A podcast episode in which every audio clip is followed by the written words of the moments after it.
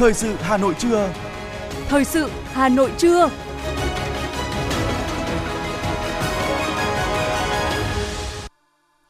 Thanh Hiền và Quang Huy xin được đồng hành cùng quý thính giả trong chương trình thời sự trưa nay, thứ hai ngày 26 tháng 12. Những nội dung chính sẽ được đề cập đến trong chương trình.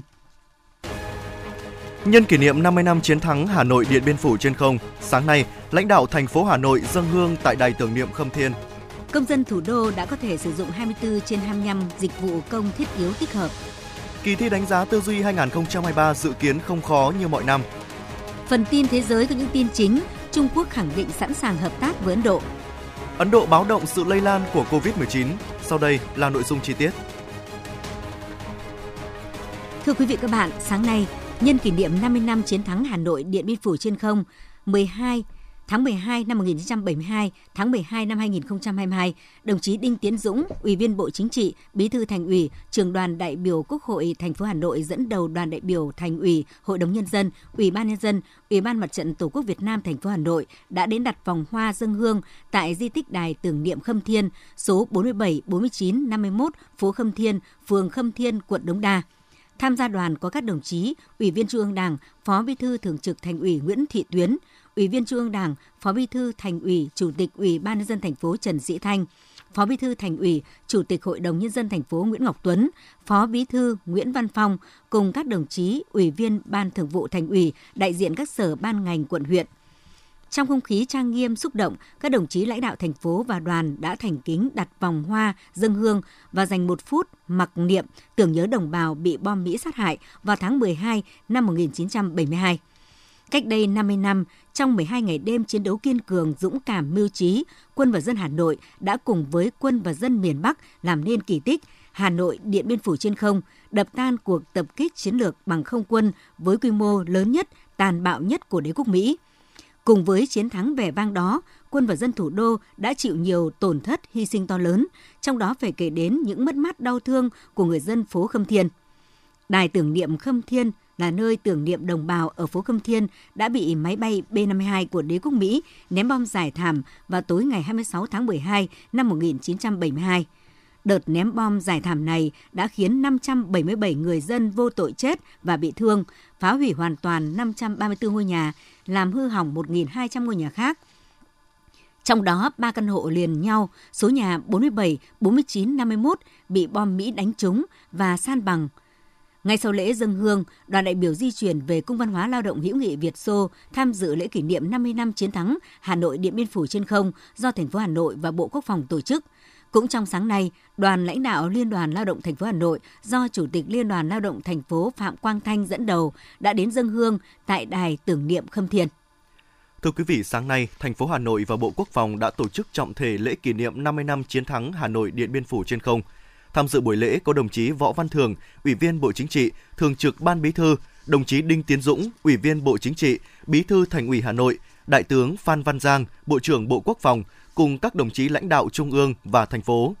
Phát biểu khai mạc buổi lễ, Bí thư Thành ủy Đinh Tiến Dũng đã ôn lại những ngày tháng hào hùng 50 năm về trước của thủ đô và đất nước. Ngày 14 tháng 12 năm 1972, Tổng thống Mỹ Nixon phê chuyển phê chuẩn mở cuộc tập kích đường không chiến lược vào Hà Nội mang mật danh Linebacker 2. Trong chiến dịch này, đế quốc Mỹ sử dụng những vũ khí tiến công chiến lược hiện đại nhất với quy mô tính chất ác liệt nhất nhằm hủy diệt Hà Nội, gây sức ép với chúng ta trên bàn đàm phán Paris.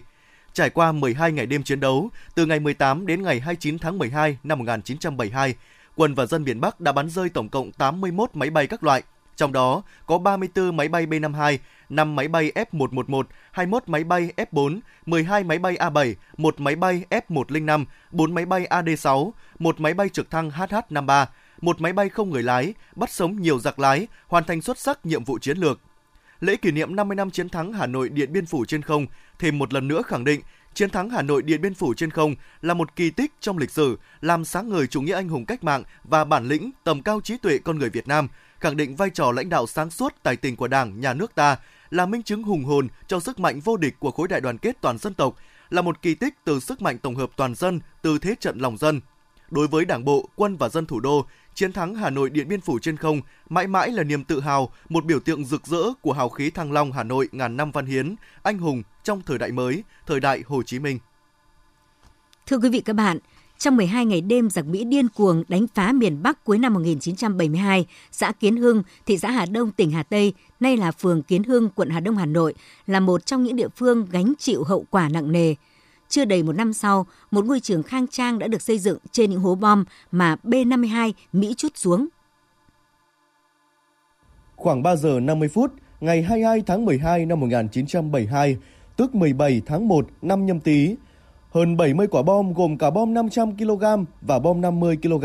từ pháo đài bay B-52 đã thả xuống xã Kiến Hưng từ cuối thôn Mậu Lương tới thôn Đa Sĩ, kéo dài 1.800 m, rộng 150 m. Trong đó, thôn Mậu Lương phải hứng chịu 46 quả bom, 38 quả bom phá, thôn Đa Sĩ hứng chịu 17 quả bom, 13 quả bom phá. Tiếp giáp giữa hai thôn hứng chịu 9 quả bom, 5 quả bom phá. Hậu quả của đợt giải bom đó đã hủy diệt nặng nề xóm chùa, thôn Mậu Lương, khu vực đình và xóm Bắc, thôn Đa Sĩ. Chưa đầy 5 phút thả bom, nhưng cảnh tượng trên địa bàn Kiến Hưng thật tan hoang, điêu tàn. Nhà cửa, cây cối đổ nát, hàng chục người bị chết và bị thương. Trong phút chốc, hàng chục gia đình bị ly tán, vợ mất chồng, con mất cha, mất mẹ. Ông Hoàng Văn Hùng, tổ dân phố số 8, phường Kiến Hưng, người đã chứng kiến những giây phút thảm khốc của người dân trong phường những năm 72 kể lại. Hôm nay là 22 tháng 12 đó. Thì khoảng tầm uh, gần sáng thì là, là cũng có cái tiếng máy bay u u cái là chúng tôi uh, ra hầm tất cả ra hầm. Rồi là um, sau đó thì cái tiếng bom nó nó nó, nó rơi gần đến nghe nó không nó rền nó như là loại xa phải cứ ịch cái thì tự nhiên là ở các nhà nhiếc là ngói nhiếc dụng đầy. Thế thì sáng hôm sau dậy thì cây cả cái làng tan hoang hết che chơ chọn rồi người thì, thì xác bắn có gia đình thì xác bắn cả thịt cả tóc có thể văng cả lên cây lung tung rồi là nhà cửa hầu như là là là, là bị tàn phá hết Vết tích chiến tranh được ghi lại bằng bức phù điêu ghi sâu tội ác giặc Mỹ. Nội dung được ghi trên bia hồi 3 giờ 45 phút đêm ngày 22 tháng 12 năm 2012. Máy bay B-52 Mỹ ập đến giải 76 quả bom tàn sát phá hoại thôn Mậu Lương, thôn Đa Sĩ, xã Kiến Hưng, thị xã Hà Đông. Trong 5 phút, giặc Mỹ đã thảm sát 54 người già, phụ nữ, trẻ em, làm bị thương 24 người, 196 nhà sập đổ, hàng trăm tấn lương thực, đồ dùng bị phá hủy. Nhân dân xã Kiến Hưng dưới sự lãnh đạo của Đảng và chính quyền đã chiến đấu kiên cường đánh trả máy bay địch, cứu chữa nạn nhân, giải quyết hậu quả, mau chóng phục hồi đời sống. Một trong những hố bom mà B-52 Mỹ giải trên địa bàn Kiến Hưng, nơi hàng ngày các em nhỏ được thầy cô giáo truyền dạy kiến thức để làm người, trở thành những người công dân có ích cho xã hội. Ngay bên cạnh trường tiểu học Kiến Hưng là bức phù điêu ghi sâu tội ác giặc Mỹ được dựng xong ngày 22 tháng 12 năm 1981 và tôn tạo lại năm 2008. Tấm phù điêu là minh chứng về một thời kỳ khói lửa đã qua, nhắc nhở mọi người cần biết trân trọng giá trị của hòa bình, độc lập, tự do ngày hôm nay. Phát huy truyền thống yêu nước và cách mạng, trong công cuộc đổi mới ngày nay, Đảng bộ và nhân dân Kiến Hưng luôn đoàn kết nhất trí, chung tay phát triển kinh tế xã hội. Cơ cấu kinh tế được chuyển dịch theo hướng tích cực, tăng dần tỷ trọng công nghiệp, tiểu thủ công nghiệp và dịch vụ. Đặc biệt, Kiến Hưng đã phát huy thế mạnh của địa phương, đẩy mạnh phát triển nghề rèn truyền thống đa sĩ với các mặt hàng nổi tiếng như dao, kéo, cưa đục, quốc xẻng. Hiện tại, trên địa bàn phường có trên 1.200 hộ làm nghề rèn, bình quân thu nhập của thợ làm rèn khoảng 4 đến 5 triệu đồng một người một tháng. Sản phẩm của rèn đa sĩ có mặt ở khắp mọi nơi trên mọi miền Tổ quốc, đem lại nguồn thu nhập đáng kể cho người dân nơi đây. Ông Đinh Công Đoán, Phó Chủ tịch Hiệp hội Làng nghề đa sĩ chia sẻ. Và đến bây giờ thì trên cái lồng ghép giữa cái mới và cái cũ vào thì cái sản phẩm của mình ra được như thế này. Một cái nghề rèn mang cái truyền thống hệ gia đình. Từ cái chỗ đó là từ gia đình vợ này con đều tập trung vào cái ngành nghề này. Thì khi mà đã làm ra thì là người nhớn việc lớn, người nhỏ việc nhỏ. Ngày xưa ấy thì chúng tôi không làm như bây giờ. Ngày xưa thì cái ghế quay tay cơ. Thế rồi cái uh, búa quay, thế rồi búa đập bằng tay. Thì uh, nó vất vả hơn bây giờ nhiều. Thế nhưng mà do cái sự cần cù cần mẫn rồi là tích cực học hỏi thì có cái công nghệ làm thì trước kia có thể nói là nghề phụ nay nó là nghề chính thì cái nhu cầu mà càng ngày càng phải tiến bộ hơn Ngoài ra trên địa bàn phường có hàng trăm kinh doanh dịch vụ và làm nghề thủ công các loại, đời sống nhân dân trong phường được cải thiện rõ rệt, số hộ cận nghèo giảm đáng kể. Các công trình hạ tầng phục vụ phát triển kinh tế xã hội của phường ngày một phát triển. Tự hào với truyền thống quê hương, mỗi người dân Kiến Hưng hôm nay đang ra sức thi đua lao động sản xuất, khai thác tiềm năng thế mạnh của đất đai, lao động, ngành nghề, làm giàu cho gia đình xã hội, chung tay xây dựng phường theo hướng đô thị hóa, giàu đẹp, văn minh.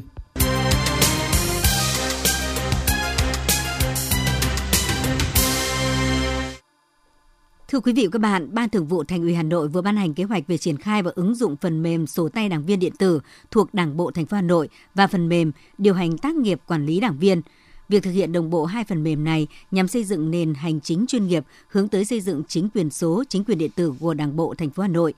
Về tiến độ thực hiện hai phần mềm theo kế hoạch, công tác đào tạo tập huấn bắt đầu từ cuối tháng 12 năm 2022, trong đó lớp tổ chức tại thành ủy và tại 8 đảng bộ, 3 quận Long Biên, Hoàng Mai, Nam Từ Liêm, 3 huyện Gia Lâm, Đông Anh, Hoài Đức và hai đảng ủy, đảng ủy khối các cơ quan thành phố và đảng ủy khối các trường đại học cao đẳng Hà Nội diễn ra trong tuần đầu tháng 1 năm 2023. Các đảng bộ còn lại hoàn thành trong tháng 3 năm 2023. Về cài đặt, chuyển giao thực hiện từ tháng 1 năm 2023, triển khai đồng bộ toàn thành phố trong tháng 4 năm 2023, trong đó 8 đảng bộ nêu trên hoàn thành trong tháng 1 năm 2023. Đến nay, công dân trên địa bàn thủ đô đã có thể sử dụng 24 trên 25 dịch vụ công thiết yếu tích hợp trên các cổng dịch vụ công quốc gia, cổng dịch vụ công thành phố và cổng dịch vụ công các bộ ngành. Đây là thông tin được Phó Chủ tịch Thường trực Ủy ban Nhân dân thành phố Lê Hồng Sơn cho biết khi tham luận tại hội nghị tổng kết chương trình 06 của Chính phủ. Tuy vậy, theo Phó Chủ tịch Thường trực thành phố Lê Hồng Sơn, việc triển khai đề án 06 tại Hà Nội vẫn còn một vài khó khăn thách thức. Việc đưa vào vận hành chính thức hệ thống thông tin giải quyết thủ tục hành chính của thành phố dự kiến chậm tiến độ triển khai so với kế hoạch. Một bộ phận công dân không sử dụng điện thoại thông minh, khả năng tiếp nhận công nghệ thông tin còn hạn chế nên khó khăn trong việc hướng dẫn công dân sử dụng ứng dụng VNEID. Trong năm tới, Hà Nội nỗ lực nâng cao tỷ lệ người dân sử dụng dịch vụ công trực tuyến trên thành phố triển khai 100% các cơ sở y tế trên địa bàn thành phố thực hiện việc sử dụng căn cước công dân để khám chữa bệnh, triển khai 100% đội ngũ cán bộ, công chức viên chức, người lao động thực hiện các thủ tục hành chính qua dịch vụ công. Mở cửa phiên giao dịch sáng nay, trên thị trường vàng trong nước, công ty vàng bạc đá quý Sài Gòn niêm yết giá vàng SJC ở mức 66,20 đến 67 triệu đồng một lượng mua vào và bán ra, tăng 100.000 đồng một lượng ở cả hai chiều mua vào và bán ra so với đóng cửa phiên giao dịch ngày 24 tháng 12 chênh lệch giá mua bán hiện là 800.000 đồng một lượng. Cùng thời điểm, tập đoàn Doji niêm yết giá vàng ở mức 65,90 đến 66,90 triệu đồng một lượng mua vào và bán ra, giữ nguyên ở chiều mua vào và tăng 100.000 đồng một lượng ở chiều bán ra so với đóng cửa phiên giao dịch cuối tuần trước. Chênh lệch giá bán cao hơn giá mua là 1 triệu đồng một lượng. Đầu giờ sáng nay, theo giờ Việt Nam, giá vàng giao ngay trên sàn Kitco ở mức 1.798,5 đô la Mỹ trên ounce, giảm 6,1 đô la Mỹ trên ounce so với cuối phiên giao dịch ngày 24 tháng 12. Quy đổi giá vàng thế giới theo tỷ giá đô la Mỹ tại Vietcombank ở thời điểm tham chiếu 1 đô la Mỹ bằng 23.780 đồng Việt Nam. Giá vàng thế giới tương đương 51,52 triệu đồng một lượng, thấp hơn 15,48 triệu đồng một lượng so với giá vàng SJC bán ra ở cùng thời điểm.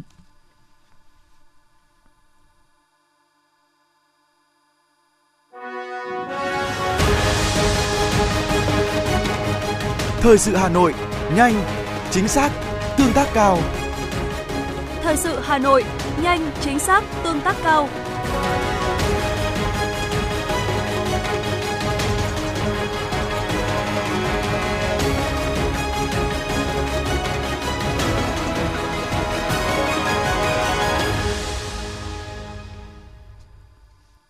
Thưa quý vị và các bạn, theo Viện Huyết học Truyền máu Trung ương, năm 2022, tình hình dịch COVID-19 đã từng bước được khống chế, giúp cho nguồn máu phục vụ cho người bệnh ngày càng hồi phục. Cụ thể, năm 2022, toàn quốc đã vận động và tiếp nhận được 1.437.449 đơn vị máu, đạt 106% chỉ tiêu kế hoạch, cơ bản đáp ứng nhu cầu máu phục vụ cấp cứu và điều trị người bệnh. Trong đó, tỷ lệ hiến máu tình nguyện đạt 99% và tỷ lệ dân số hiến máu đạt gần 1,5%. Riêng tại Trung tâm Máu Quốc gia thuộc Viện Huyết học Truyền máu Trung ương đã tiếp nhận 411.965 đơn vị máu, chiếm gần 30% lượng máu cả nước. Nhờ đó, Viện Huyết học Truyền máu Trung ương đã điều chế và cung cấp được 687.951 đơn vị máu và các chế phẩm máu tới 181 bệnh viện thuộc 29 tỉnh, thành phố. Trong đó, 65% lượng máu cung cấp này được sử dụng cho các bệnh viện trên địa bàn Hà Nội. Đại diện Ban tuyển sinh của Đại học Bách Khoa Hà Nội cho biết đề thi kỳ thi đánh giá tư duy năm 2023 sẽ không khó như những năm trước đây. Các bạn học sinh trung học phổ thông hoàn toàn có thể làm tốt bài thi khi nắm vững kiến thức chương trình phổ thông đã học. Ngoài ra, Đại học Bách khoa Hà Nội cũng cho hay, ở kỳ thi đánh giá tư duy năm 2023 tới sẽ có những điều chỉnh hướng tới nhiều lợi ích của thí sinh. Cụ thể, cấu trúc và nội dung bài thi được điều chỉnh theo hướng gọn nhẹ hơn, từ 270 phút xuống còn 150 phút. Đề thi năm 2023 dự kiến sẽ xóa bỏ tư duy theo tổ hợp môn học từ toán cộng đọc hiểu, cộng khoa học tự nhiên cộng tiếng Anh thành nội dung đánh giá tư duy toán học, tư duy đọc hiểu và tư duy giải quyết vấn đề để phù hợp với chương trình giáo dục trung học phổ thông mới áp dụng. Thưa quý vị, tối hôm qua, chương trình nghệ thuật Đỗ nhuận âm thanh cuộc đời đã diễn ra tại Hà Nội, tái hiện đầy nghệ thuật cuộc đời hoạt động và sáng tạo của cây đại thụ trong nền âm nhạc cách mạng Việt Nam. Chương trình do Hội Nhạc sĩ Việt Nam tổ chức nhân kỷ niệm 65 năm ngày thành lập Hội Nhạc sĩ Việt Nam và 100 năm ngày sinh nhạc sĩ Đỗ Nhuận. Phát biểu tại chương trình, Thiếu tướng Nhạc sĩ Nguyễn Đức Trịnh, Chủ tịch Hội Nhạc sĩ Việt Nam khẳng định, nhạc sĩ Đỗ Nhuận có cuộc đời hoạt động và sáng tạo âm nhạc phong phú sôi động. Ông là một trong những người đặt nền móng cho sự hình thành và phát triển Hội Nhạc sĩ Việt Nam, đồng thời là vị tổng thư ký đầu tiên của hội khóa 1 và khóa 2 từ năm 1957 đến năm 1983 ở tất cả thể loại âm nhạc. Ông đều để lại dấu ấn sáng chói, có nhiều tác phẩm chiếm trọn trái tim người yêu nhạc qua nhiều thế hệ. Chương trình nghệ thuật âm chương trình nghệ thuật Đỗ nhuận âm thanh cuộc đời tái hiện và khẳng định những đóng góp to lớn cho nền âm nhạc cách mạng nước nhà của nhạc sĩ Đỗ nhuận. Liên hoan ca trù Hà Nội lần thứ 3 năm 2022 đã kết thúc tốt đẹp với 53 giải thưởng được trao cho các cá nhân tập thể có phần thể hiện xuất sắc nhất. Với 140 ca nương, kép đàn, chống trầu, múa hỗ trợ, có độ tuổi từ 5 đến 83, Cùng 56 tiết mục được trình diễn đa dạng thể cách, liên hoan năm nay ghi nhận số lượng người tham gia đông đảo đa dạng độ tuổi, cho thấy sức sống, sức lan tỏa đáng mừng của một loại hình nghệ thuật còn nhiều khó khăn trong gìn giữ bảo tồn. Theo đánh giá của Hội đồng thẩm định, các tiết mục tham dự liên hoan năm nay có nội dung đề tài phong phú đa dạng, các nhóm câu lạc bộ rất nhiệt tình tham dự liên hoan, có sự luyện tập nghiêm túc, Kết thúc liên hoan, ban tổ chức đã trao một giải A, một giải B, một giải C và năm giải khuyến khích cho các tiết mục dự thi múa hát tập thể, hai giải A, hai giải B, hai giải C và ba giải khuyến khích cho các phần thi cá nhân xuất sắc dưới 18 tuổi. 4 giải A, 5 giải B, 5 giải C và 22 giải khuyến khích cho các phần thi cá nhân xuất sắc trên 18 tuổi. Với mong muốn xây dựng di tích Văn Miếu Quốc Tử Giám trở thành một không gian sáng tạo của thủ đô Hà Nội, Trung tâm Hoạt động Văn hóa Khoa học Văn Miếu Quốc Tử Giám kết hợp với Viện Văn hóa Nghệ thuật Quốc gia Việt Nam tổ chức khai mạc triển lãm mỹ thuật Dấu ấn xưa Văn Hiến.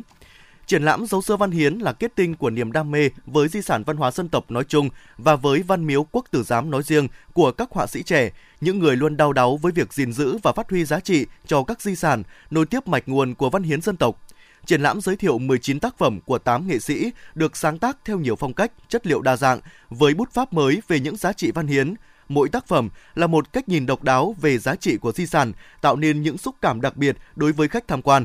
Qua triển lãm, người xem hiểu thêm, cảm nhận sâu sắc về những giá trị văn hóa của các thế hệ trước lưu lại cho hiện tại và tương lai, từ đó thêm tự hào về truyền thống văn hóa của dân tộc, tiếp thêm động lực trong cuộc sống hôm nay – Dấu xưa Văn Hiến cùng với nhiều triển lãm trưng bày khác được tổ chức tại Văn Miếu Quốc Tử Giám sẽ đem lại cho du khu di tích một sức sống mới, một diện mạo mới, góp phần phát huy giá trị di tích, nuôi dưỡng tình yêu và sự trân trọng đối với di sản quý giá mà các bậc tiền nhân đã để lại. Triển lãm kéo dài đến hết ngày 5 tháng 2 năm 2023.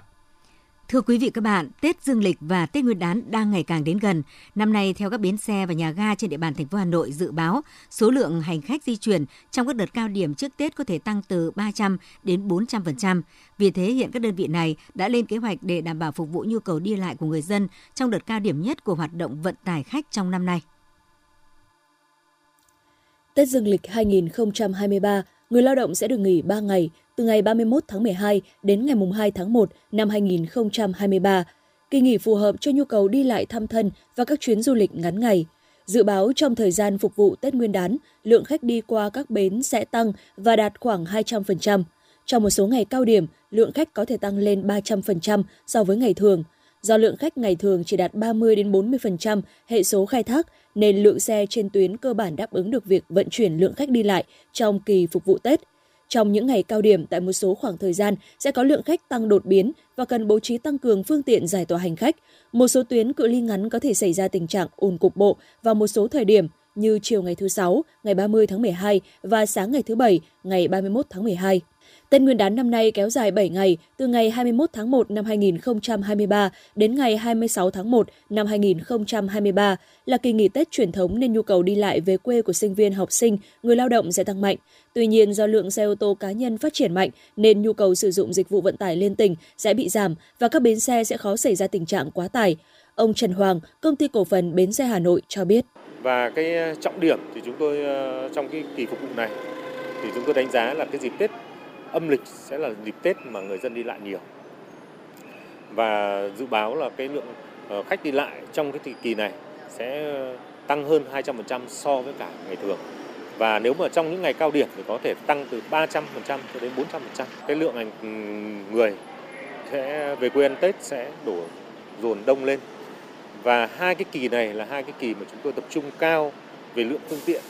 ờ, để chuẩn bị sẵn sàng cho việc phục vụ giải tỏa để đảm bảo quyền lợi của người tham gia giao thông, Sở Giao thông Vận tải Hà Nội đã đề nghị các đơn vị kinh doanh vận tải trên địa bàn phải niêm yết giá cước trên xe theo quy định, không tùy tiện tăng giá cước, phụ thu giá cước trong dịp cao điểm vận tải Tết 2023. Anh Hoàng Xuân Trường, lái xe công ty cổ phần Hoàng Hà Thái Bình cho biết, dịp Tết Dương lịch, Tết Nguyên đán Quý Mão 2023, việc đi lại của người dân rất lớn, nhất là học sinh sinh viên các trường đại học cao đẳng từ Hà Nội về quê, công ty không để hành khách chậm về quê nghỉ Tết do không có phương tiện vận chuyển và không lợi dụng tăng giá vé. Bản thân đơn vị chúng tôi và các đơn vị khác thì cũng sẽ không bao giờ tăng giá vé. Mà thậm chí bây giờ những người dân lao động chúng tôi là chạy từ ở các vùng nông thôn ra. Những vùng những người lao động là chúng tôi còn bớt lại cả 10.000 chứ không phải là ít. Đấy, bởi vì sẽ còn phải bớt lại bởi vì giá vé của chúng tôi là 115.000 nên chúng tôi cũng chỉ lấy đến 100.000 hoặc là 110.000 chứ không lấy lẻ lên 5 nghìn nữa. Sở Giao thông Vận tải Hà Nội yêu cầu các đơn vị khai thác bến xe trên địa bàn xây dựng kế hoạch, phương án bố trí xe dự phòng, xe tăng cường để phục vụ kịp thời, đáp ứng nhu cầu đi lại của người dân, đảm bảo thông tin đường dây nóng của lãnh đạo bến xe, niêm yết đầy đủ thông báo về luồng tuyến, chuyến lượt, giờ xe chạy, giá vé để hành khách được biết. Để giảm tối đa áp lực tại các bến xe vào những ngày cao điểm, đơn vị khai thác bến phối hợp với đơn vị kinh doanh vận tải triển khai sớm hình thức bán vé đến tận tay hành khách – không để hành khách phải xếp hàng dài, chờ đợi lâu khi mua vé và khi lên xe. Từ chối phục vụ phương tiện và chủ phương tiện không đảm bảo điều kiện tiêu chuẩn theo quy định, chở quá tải, chở hành khách lẫn với hàng hóa, hàng dễ cháy nổ, hàng lậu. Ông Nguyễn Hoàng Tùng, giám đốc bến xe Giáp Bát cho biết. Trong hai dịp lễ Tết uh, dương lịch và âm lịch này uh, thì theo thì theo nhận định của chúng tôi là lượng khách sẽ tăng khoảng 300% và chúng tôi uh, cũng đã chủ động huy động uh, lượng uh, xe tăng cường Ờ, khoảng 150 đến 200 xe một ngày, ờ, tương đương với khoảng 30% ờ, cái sản lượng xe hoạt động của ngày bình thường. Phòng Cảnh sát Giao thông Công an thành phố Hà Nội cho biết, để giảm thiểu ùn tắc tai nạn giao thông, đặc biệt đáp ứng nhu cầu đi lại cho nhân dân dịp nghỉ lễ Tết Dương lịch, Tết Nguyên đán Quý Mão 2023 tăng cao, bên cạnh công tác tuyên truyền hướng dẫn phân luồng giao thông, lực lượng cảnh sát giao thông sẽ tăng cường tuần tra kiểm soát, xử lý nghiêm các trường hợp vi phạm luật giao thông đường bộ, đề nghị người dân vào bến xe mua vé đi xe khách không nên bắt xe dọc đường để được phục vụ và bảo đảm quyền lợi vận chuyển hành khách, tránh tình trạng ùn tắc, bị lôi kéo mồi chài, gây mất an ninh trật tự.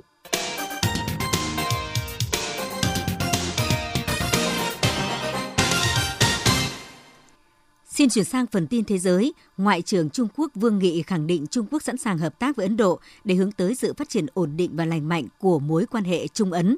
Phát biểu với báo giới về mối quan hệ giữa Trung Quốc và Ấn Độ, ông Vương Nghị cho biết hai bên đang tiếp tục liên lạc với nhau thông qua các kênh ngoại giao và quân sự. Cả Trung Quốc và Ấn Độ đều cam kết duy trì ổn định ở khu vực biên giới. Các quan chức chính phủ Hy Lạp bày tỏ quan ngại và đang chuẩn bị cho khả năng leo thang căng thẳng với Thổ Nhĩ Kỳ trước thềm các cuộc bầu cử quan trọng ở cả hai nước cũng như ở Cộng hòa Síp. Thời gian qua, căng thẳng giữa Hy Lạp và Thổ Nhĩ Kỳ tiếp tục gia tăng khi hai nước này cáo buộc nhau vi phạm không quy định không phận của quốc gia. Bộ Quốc phòng Thổ Nhĩ Kỳ trước đó đã báo cáo rằng phía Hy Lạp đã cố gắng đánh chặn các máy bay chiến đấu của Thổ Nhĩ Kỳ khi đang thực hiện một nhiệm vụ của NATO. Nhận định về tình hình phát triển điện hạt nhân ở khu vực châu Âu, Nhật báo Let Aegis cho rằng cuộc xung đột tại Ukraine đang khiến năng lượng hạt nhân trở thành vấn đề được quan tâm. Hà Lan, Thụy Điển, Pháp và Ba Lan đều hy vọng vào sự hồi sinh mạnh mẽ của loại hình năng lượng này trong những năm tới. Phát biểu tại buổi lễ tái khởi động năng lượng hạt nhân của Pháp được tổ chức ở Penly, Normandy đầu tháng này, Bộ trưởng Kinh tế Pháp Bruno Le Maire cho rằng tất cả các nước công nghiệp lớn ở châu Âu, bao gồm cả các quốc gia, đã đưa ra lựa chọn khác, sớm muộn cũng sẽ quay trở lại với năng lượng hạt nhân.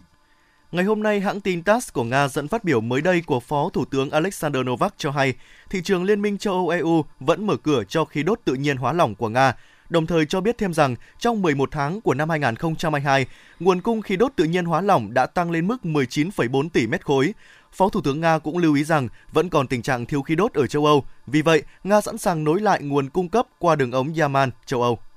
Từ ngày 25 tháng 12, Trung Quốc ngừng công bố số ca mắc COVID-19 hàng ngày, điều mà nước này đã làm trong gần 3 năm qua. Động thái này cho thấy ngành chức năng Trung Quốc đang tiếp tục hạ cấp độ quản lý dịch bệnh, tiến tới mở cửa hoàn toàn. Ủy ban Y tế Quốc gia Trung Quốc không cho biết nguyên nhân của việc ngừng cập nhật số ca mắc hàng ngày. Trung tâm Kiểm soát và Phòng ngừa Dịch bệnh Quốc gia Trung Quốc đã đưa ra thông tin liên quan về COVID-19 cho công tác tham khảo và nghiên cứu.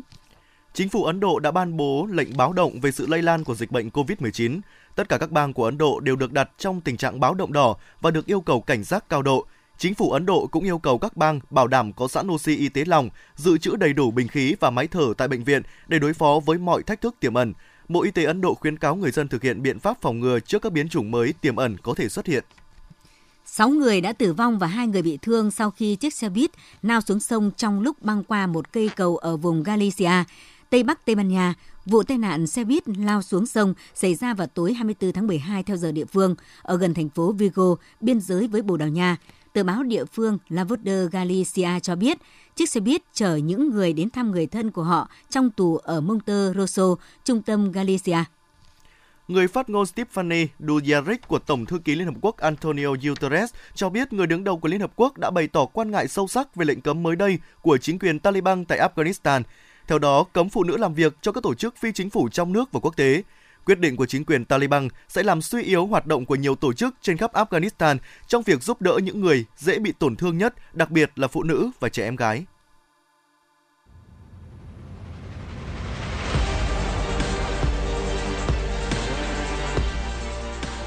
Bản tin thể thao Bản tin thể thao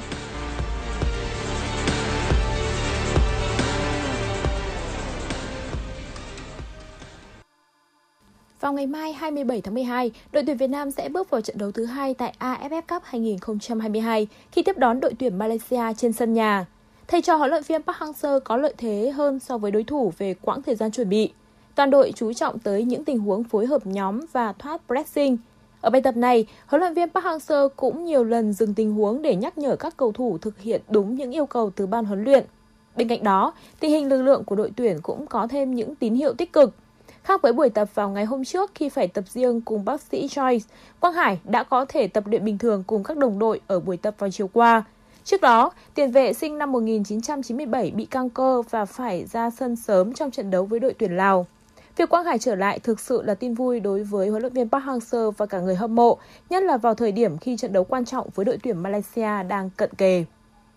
Trong ngày hôm nay, bảng A của AFF Cup sẽ diễn ra hai trận mang tính phân định ngôi đầu và đi vào bước ngoặt của bảng đấu. Cụ thể, đội tuyển Thái Lan sẽ đón tiếp Philippines trên sân nhà. Nếu chiến thắng, Thái Lan sẽ có 6 điểm, trong khi Philippines nếu để thua cũng chưa hết cơ hội đi tiếp nhưng sẽ gặp nhiều khó khăn khi chạm trán với Indonesia ở lượt trận cuối.